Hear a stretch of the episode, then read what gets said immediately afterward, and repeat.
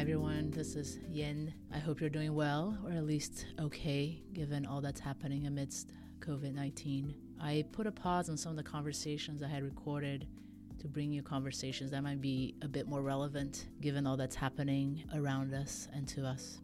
So, in this episode, I talked to Jenny Wang, who is a licensed psychologist practicing in Houston, Texas. We talked a lot about anxiety, what it is, how may it manifest in our lives, and some suggestions on how to lessen it. Reminder that podcasts are not a substitute for therapy. If you're looking for a therapist, Jenny had put together an Asian American therapist directory. A link to it is on the show notes. And if you're having trouble finding a therapist, you can email asiansdotherapy at gmail.com and I can try to help you find one. So be safe, take care of yourselves and of each other. And here's my conversation with Jenny. Jenny, if you could just introduce yourself a little bit, tell us a little bit about who you are, what your practice is like.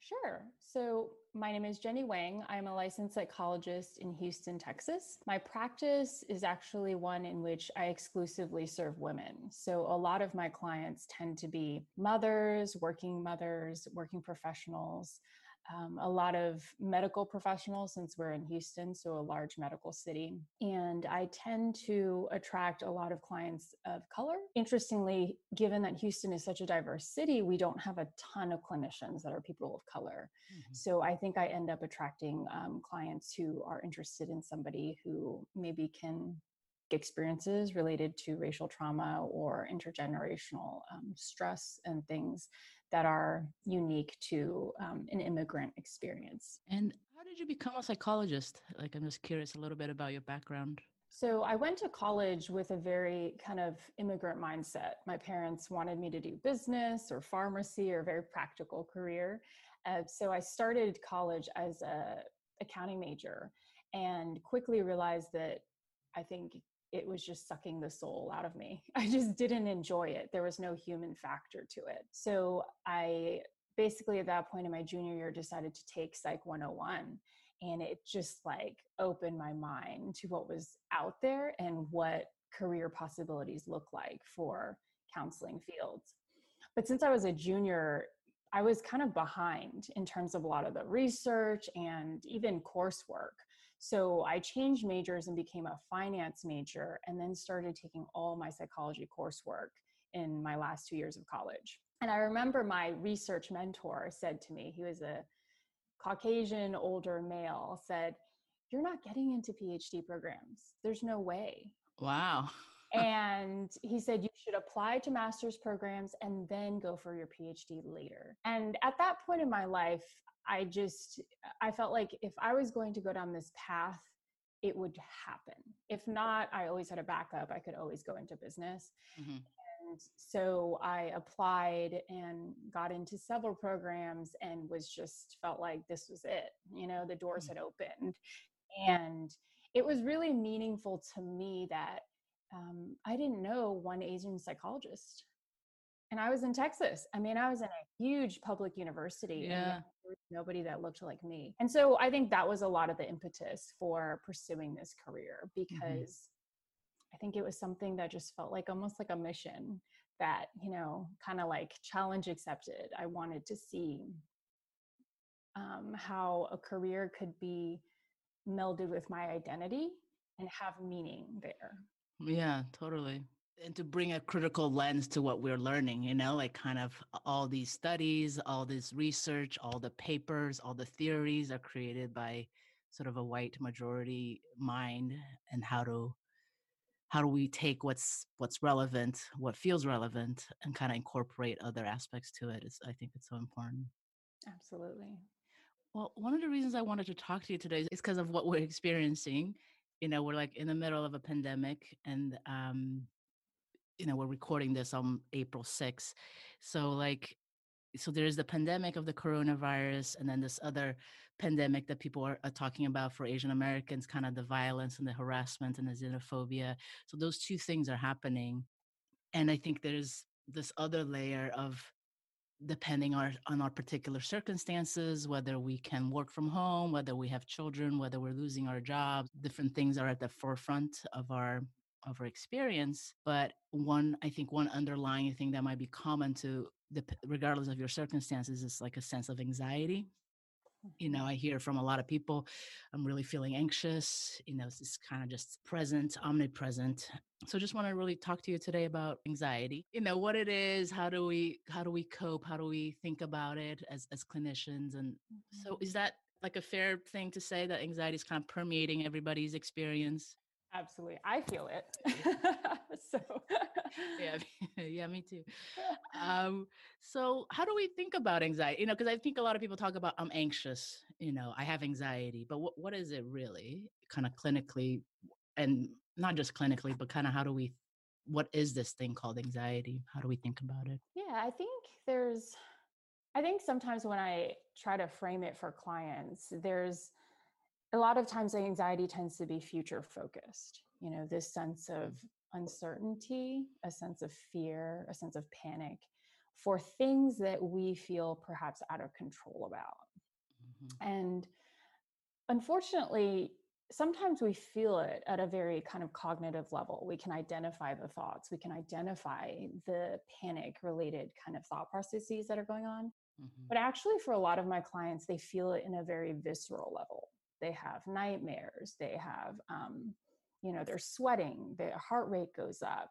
Um, they feel dizzy, all those kind of symptoms. And so sometimes my clients don't recognize that it's anxiety. They just like to call it as stress as on a very kind of basic level. Mhm. Um, and so I tend to think of anxiety as kind of having, you know, if you think about the CBT components, right? There's the emotional, the cognitive, and the behavioral manifestations. Often when I'm talking to clients or working with them, I'm looking for those realms. I'm looking for symptoms that are kind of in those different areas. But if I were to summarize anxiety, I would say fear, lack of control, and almost like a ruminative process.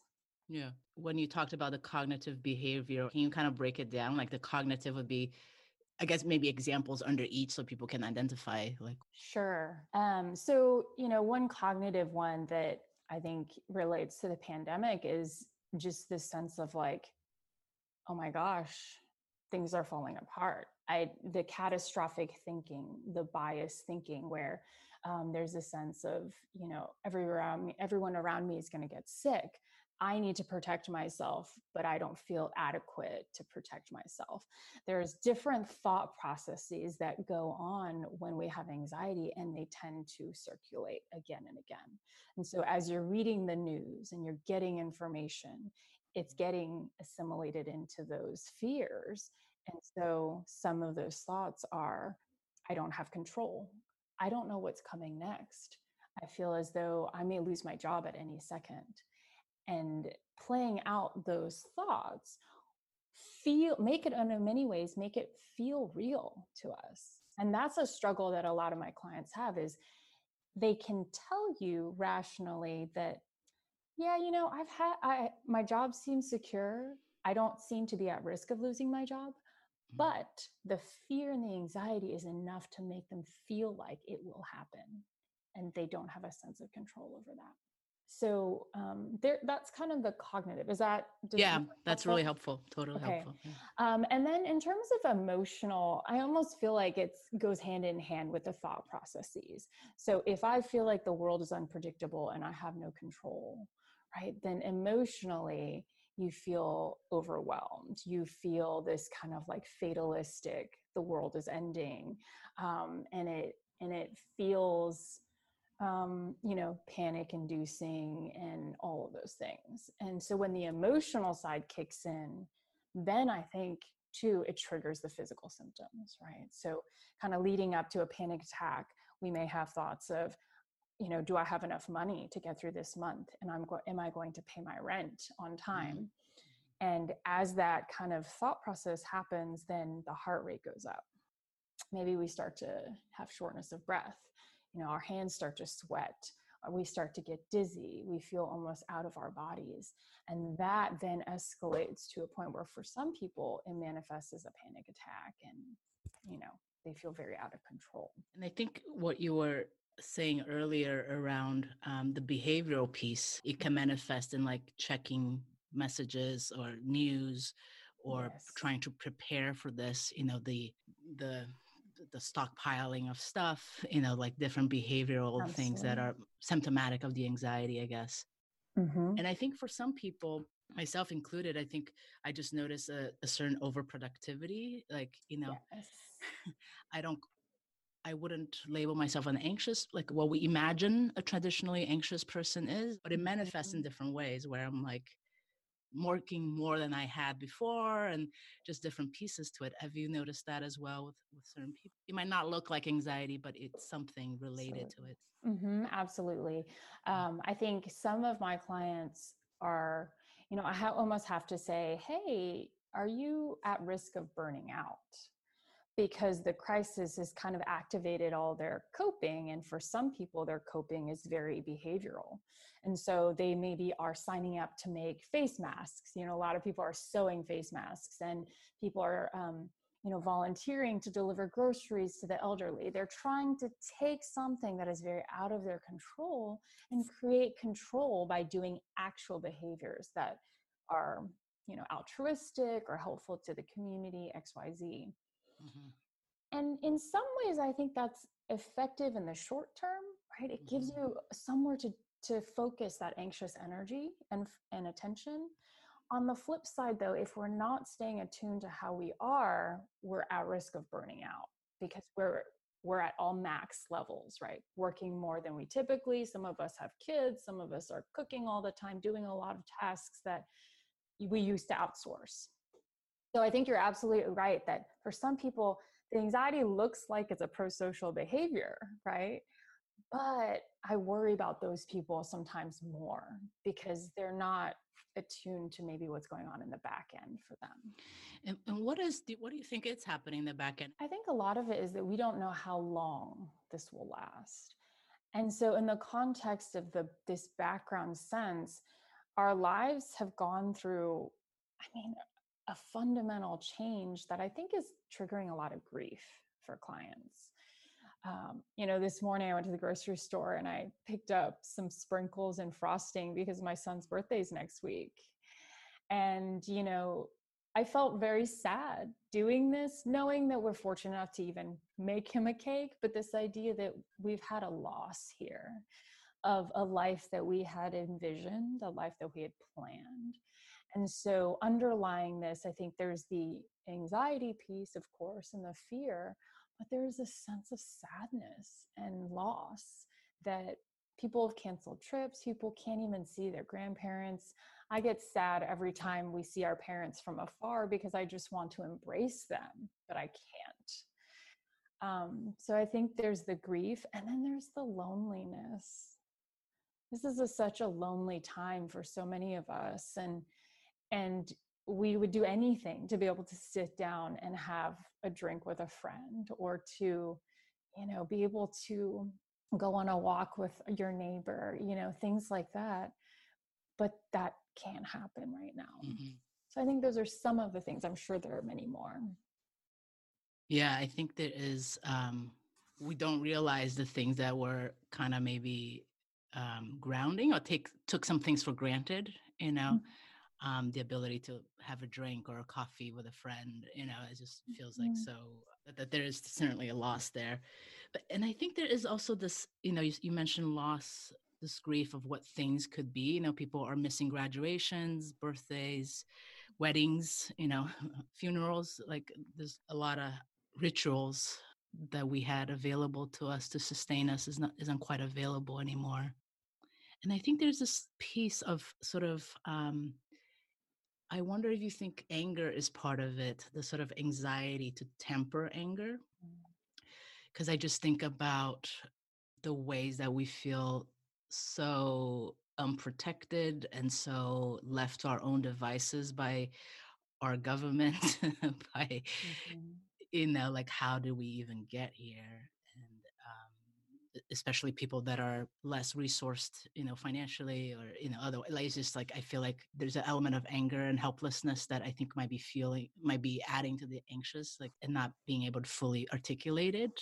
Absolutely i think the anger piece i haven't quite seen it yet in my clients per se but i think because it's still early on. But I think as we move into month two and month three, I think that piece might reveal itself more because it will it will be harder to honestly kind of discharge into anxiety you know, even just talk about gender roles. A lot of women are bearing the brunt of a lot of these tasks that previously we were outsourcing by eating out and having cleaners and things. Yeah. And so it also makes me wonder as the time prolongs if couples are unable to adapt to the needs and to create kind of more balanced um, tasks within the home, especially if they have children, especially if they have multiple children, things like that, how that will create a lot of conflict yeah. um, and anger within those relationships. So, yes, I think anger is definitely lurking. And you also bring up a good point around people that are confined or isolating into their homes with whoever it is in their homes, whether it's a roommate or a, fa- a family, in a multi-generational households like there's a lot that could be anxiety provoking in those tight situations where before maybe you had a buffer you could go to school you could go to work could hang out with friends but now there's no buffer mm-hmm. and what happens in that sort of environment yes people's coping resources are somewhat limited. People mm-hmm. maybe are used to leaving the home to exercise as a way of coping or different things like that that they're having to rework and adapt to. And so as people are having a harder time maybe coping in their traditional ways, kind of previous ways, they it, it they feel overwhelmed and more tapped out and so it's creating these kind of people are bouncing off of each other with these you know all these energies that are often negative and um and then being trapped you know it's kind of i imagine all these atoms hitting each other and just kind of off. Yeah totally. One one other thing that came up to me as i was thinking about you know anxiety and what's happening and kind of you mentioned like being sort of more future oriented what might happen in the future. I get the sense also that it's like what has happened in the past might happen in the future kind of some trauma response um, for some people are also kind of activating sort of these anxious feelings uh, whether it's an immigrant trauma or whether it is racial trauma or this anxiety of what will happen to me as an asian person when i walk out. I wonder if you're seeing that a lot in working with clients. Yeah i think that in working with clients, the the racial trauma piece has been pronounced. I think um, a lot of the clients that I've been seeing recently are buying mace. They are, you know, hesitant to leave their home by themselves. There are different things that are forcing people to take pause before they engage in normal routine behaviors that they never would have questioned in the past. I mean, you, you we have you know individuals who don't wear masks or hadn't because of fear that it would elicit a you know a racially charged response, and so I think that piece of trauma you know you think about domestic violence and how that's also on the rise you know and so you think about people in relationships who are confined again and they've been hurt in the past and now they're at high risk of being hurt again. So absolutely that trauma piece and this feeling of scarcity too you know being very prominent amongst immigrant families and our older generation you know our parents it's almost their way of coping right? Because they're they've been there before where they had very little.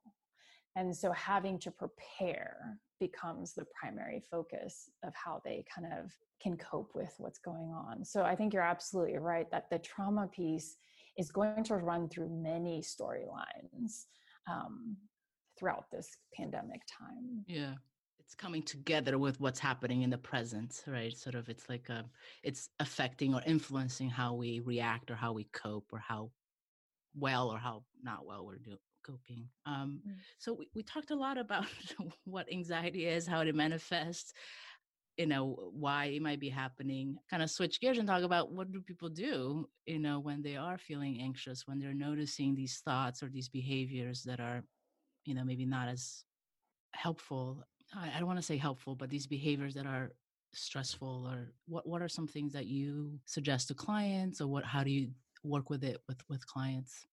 I think the first thing that has come up recently is you know i always talk to my clients about relying on basic things initially. So are you getting enough sleep?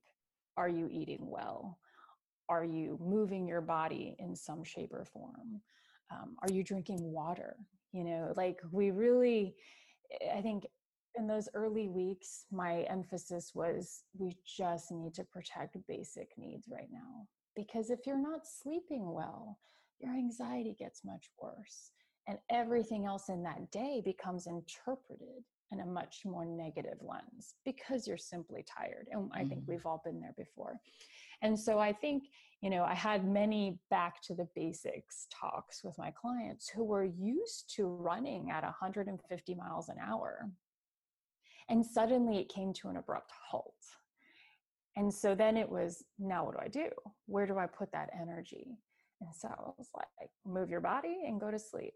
Then, as the first week or two settled, I noticed that, you know, everybody started working from home. And some of my clients would say, Well, I just woke up and went downstairs in my PJs and started fielding calls, you know and and they would say though that that didn't feel like the right rhythm for them and so we started talking a lot more about what does your schedule look like what is your rhythm because a lot of times our lives before this were dictated by external structures you know to provide a schedule and things that we needed to attend to. And now I think that it's helpful to establish a rhythm for ourselves. So if it means you start the day, you know, with a walk in the morning and you actually get ready, get changed, you don't have to dress into a suit, but you know, get changed. Start your day in a way that allows you to say, "Hey, this is the beginning of something new." And then we talked a lot about creating, and I say this a lot with my clients, creating slices of joy. Mm. And so, you know, I've had clients say, they are doing instituting cocktail hour at their homes and they're trying to have different rhythms where they go on walks with their kids and go on bike rides at certain times. And so it breaks up the day so that it doesn't feel like it's this overwhelming 12 hours of time that is you know free flowing unpredictable. Life is already unpredictable enough. And so a lot of emphasis on structure and schedule and it doesn't need to be rigid but it offers a way for you to frame the day do you think that eh, that structure you know because i'm just in reading things online and whatever you know people are like yeah I have structure have a schedule and is it really for a sense of control is it mostly for that you think that that helps lessen the anxiety I think there's a sense of predictability. I think mm-hmm. for some people, it can aid in giving them a sense of control. Some of my mm-hmm. clients have said that, you know, where that's a helpful reframe. Sorry, not control, predictability. Yeah, that's good.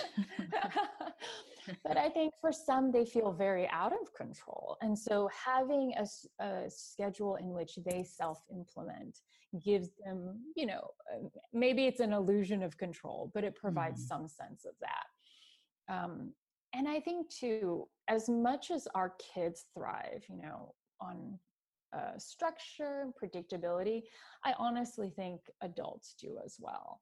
So, you know, whenever you have a schedule, it allows you to prioritize more effectively. Mm-hmm. So instead of at the end of the day saying, I actually didn't get to do any of the things that were very important in creating a structure you're able to say hey these are those top 3 things I'd like to achieve today and it also increases our sense of mastery when it, we're in a time where we feel maybe we don't have a sense of mastery because work is upside down and life looks very different on top of that, it gives us a way to schedule pleasure. Um, you know, I'm somebody who's often prioritizes practical over pleasure. And so almost having to schedule that into my day where I can say, hey, I'm going to do a 30 minute snuggle session with my kids, or I'm going to spend time and sit down with my husband and have a cup of tea at the end of the day. Things that give you a sense of pleasure also can help make the day feel like it's not a day entirely filled with anxiety. I think what the pleasure can do you know whether it's cooking or snuggling or talking to a friend or it mm-hmm. kind of lowers your nervous system you know if you can enjoy that activity you know whether it's gardening it kind of lowers your um activation i guess. So we kind of mm-hmm. can lessen that that somatic response that we have for anxiety. Yeah. Absolutely. Yeah. yes any other suggestions for people? I think those are helpful. The back to basics, creating some predictability and some joy in, in people's schedules and daily lives. Any mm. other thoughts about what could be helpful for folks? I think for some people, and this is not all of my clients, but some really respond to journaling. And so, some sort of, if it's journaling, if it's art, if it's music, forms of expression in which people can really in a way when you're trying to play a music piece it's hard to be anxious at the same time. I mean it's possible but when you're trying to focus on the notes and you're trying to be moved by music in a way provides some temporary escape from that.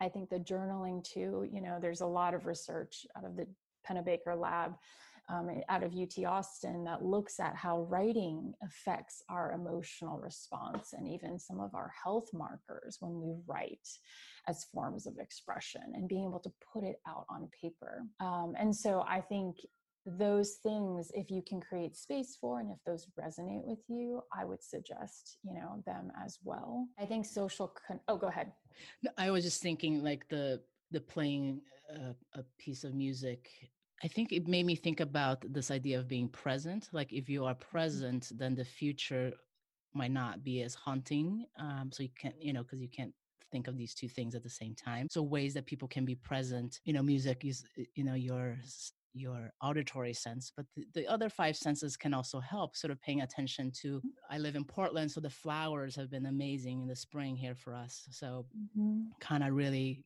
being captured by by my senses with the flowers has been helpful you know just kind of being present whether it's temperature like just thinking about the five senses what what could engage you so that it can take you out of sort of this anxiety or thought process fear loop a little mm-hmm. bit absolutely. I think so much of anxiety is living in your mind. Yeah. And so with a lot of clients we talk a lot about those grounding techniques that you mentioned with you know what do you feel? What do you taste? What do you touch? What do you hear? What can you smell? I think you know your olfactory sense is one of the most powerful. So if it's essential oils if it's lighting a candle but something that brings you into this present moment and if you're a meditator which i i, I do feel like it can be extremely powerful um, i find meditation to be extrememly effective in developing the discipline of being present. Um, and so lots of um, apps like Headspace, Calm, um, bunch of you know yeah. those apps are helpful in doing that yeah and i think being pre- like i like how you said the grounding five senses just think about what those are and what works for you because some people some things work better f- for some folks than other folks and mm-hmm. it doesn't mm-hmm. have to be long even you know it could be mm-hmm a few minutes here and there throughout the day that could help you kind of just lessen that anxiety and lessen the buildup.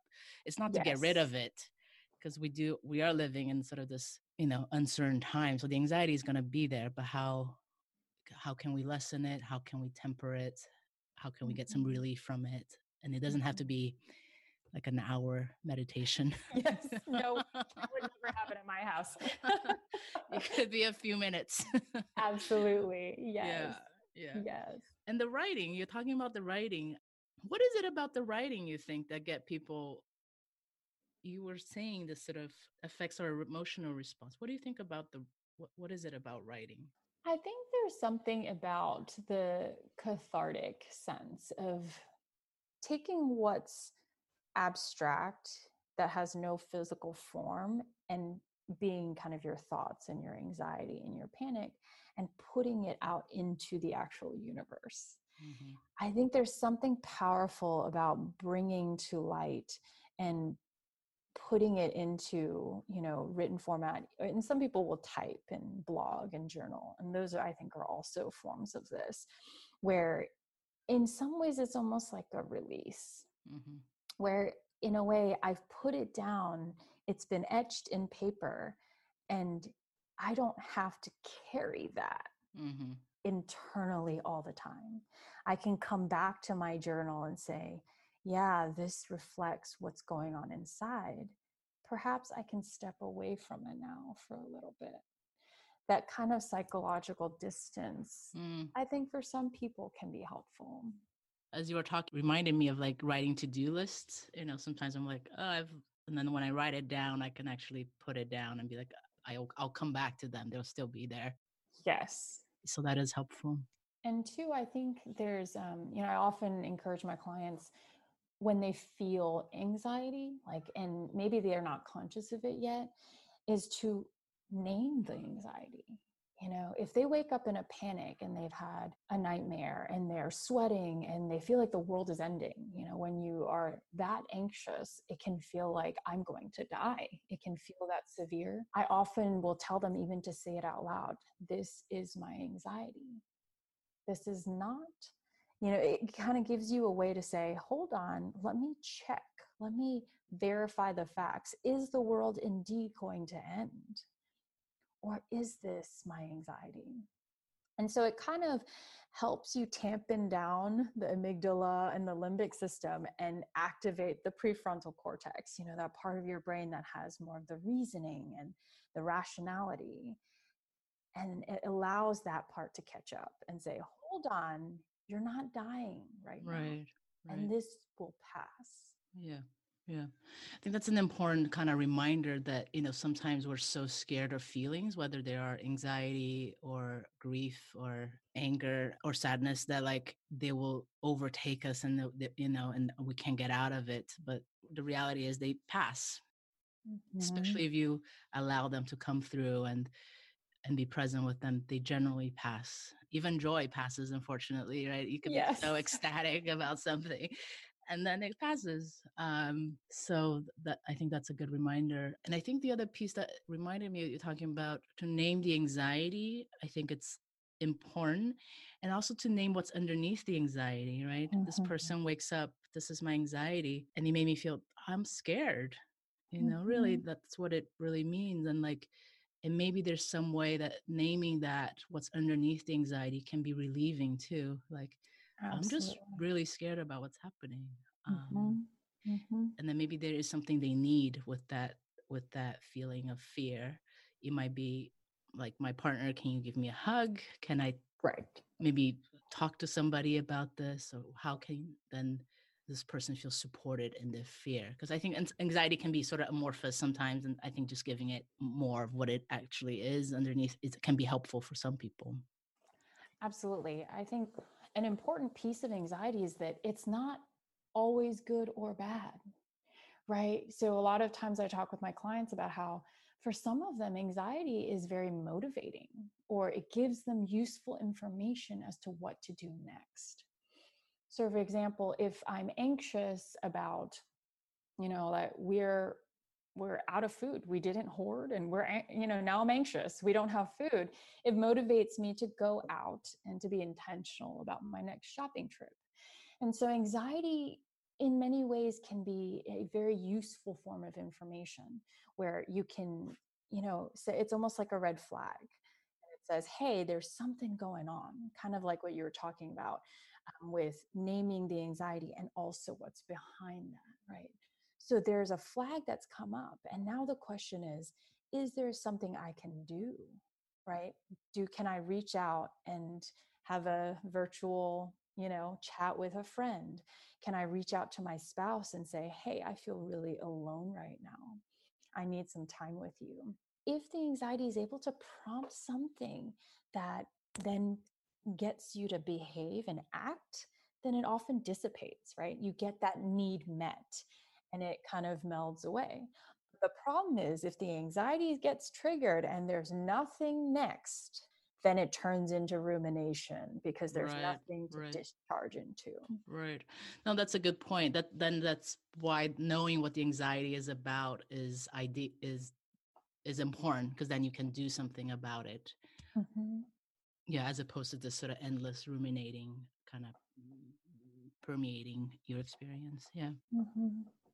The other thing that came up to me is like around how sometimes the anxiety what you were talking earlier can escalate right? If there's no release from it it can escalate into a, an anxiety attack or s- some use it interchangeably to a panic attack but but like a higher level of anxiety i just put it that way. Like how how do how do we give people some ideas about that when there is not just kind of this permeating anxiety but it's kind of this escalated sense of fear like Mm-hmm. what are some suggestions um, for people when they're in that state that's almost a panic attack or maybe it is a panic attack like how do you Mhm. help them with that I think when it gets to that state, there we were talking about the sympathetic nervous system arousal, and where basically we're in that kind of fight or flight mode, and the world literally feels like it's falling apart or that we are going to lose control and we might die.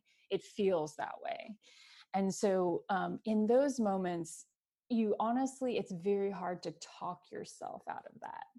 You know. Um, and reaching out for support you know if you have somebody near you at that moment who is able to embrace you or hold you in some ways ground you um, can be extremely helpful or you know some people will actually fill up a sink full of water and put ice cubes in it and submerge their face into it because it activates that um, vagal nerve response too where it kind of de-escalates you almost instantaneously.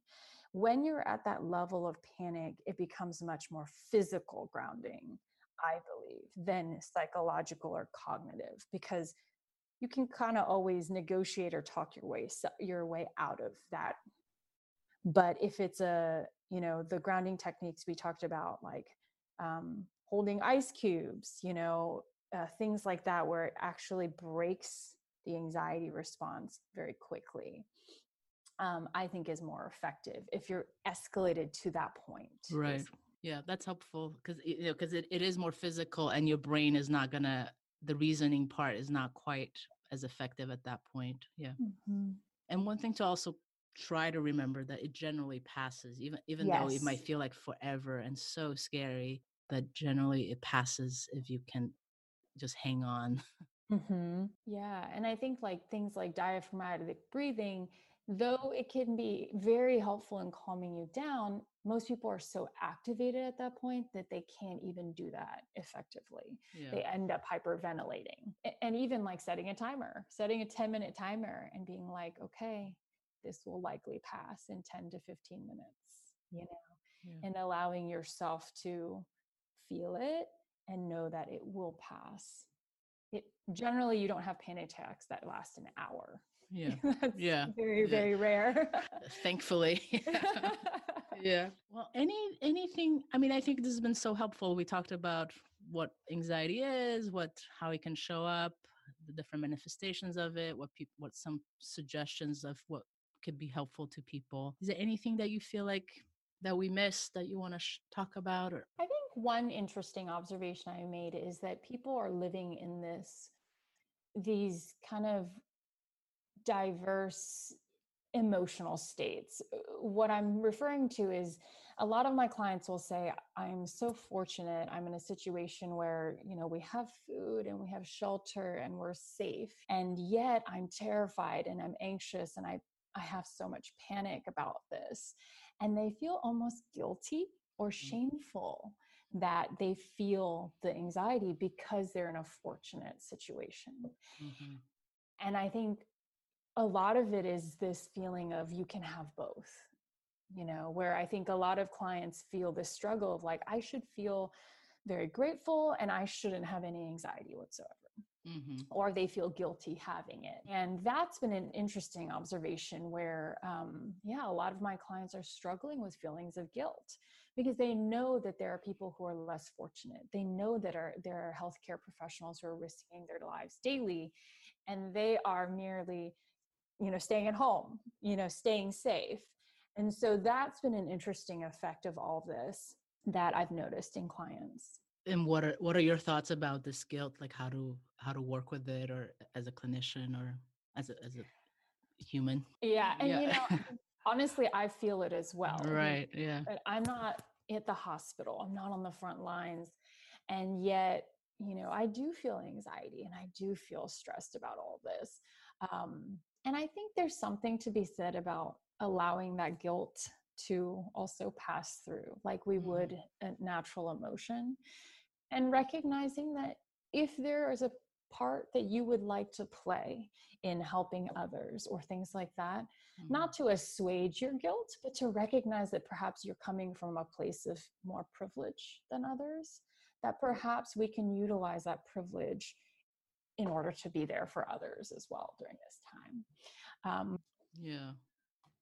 Yeah, I think I'm sitting with it as well. What are the responsibilities attached to that privilege? Yeah. Any anything else before we I think we've covered a lot uh, today. Yeah, we did. so thank you for having me. Yeah, you're so welcome. Oh, one thing I wanted to say actually, well, part of the reason I do Asians do therapy is to get more Asian folks interested in, in in therapy and not just for therapy but you know because of healing and kind of this process of healing and one thing i would say it's not that all these things that we talked about you know doesn't happen over you know a night a 50 minute podcast or listening to podcasts or reading about it that's one part of it but there's mm-hmm. something about sitting with another human you know yes. in a in a room or through zoom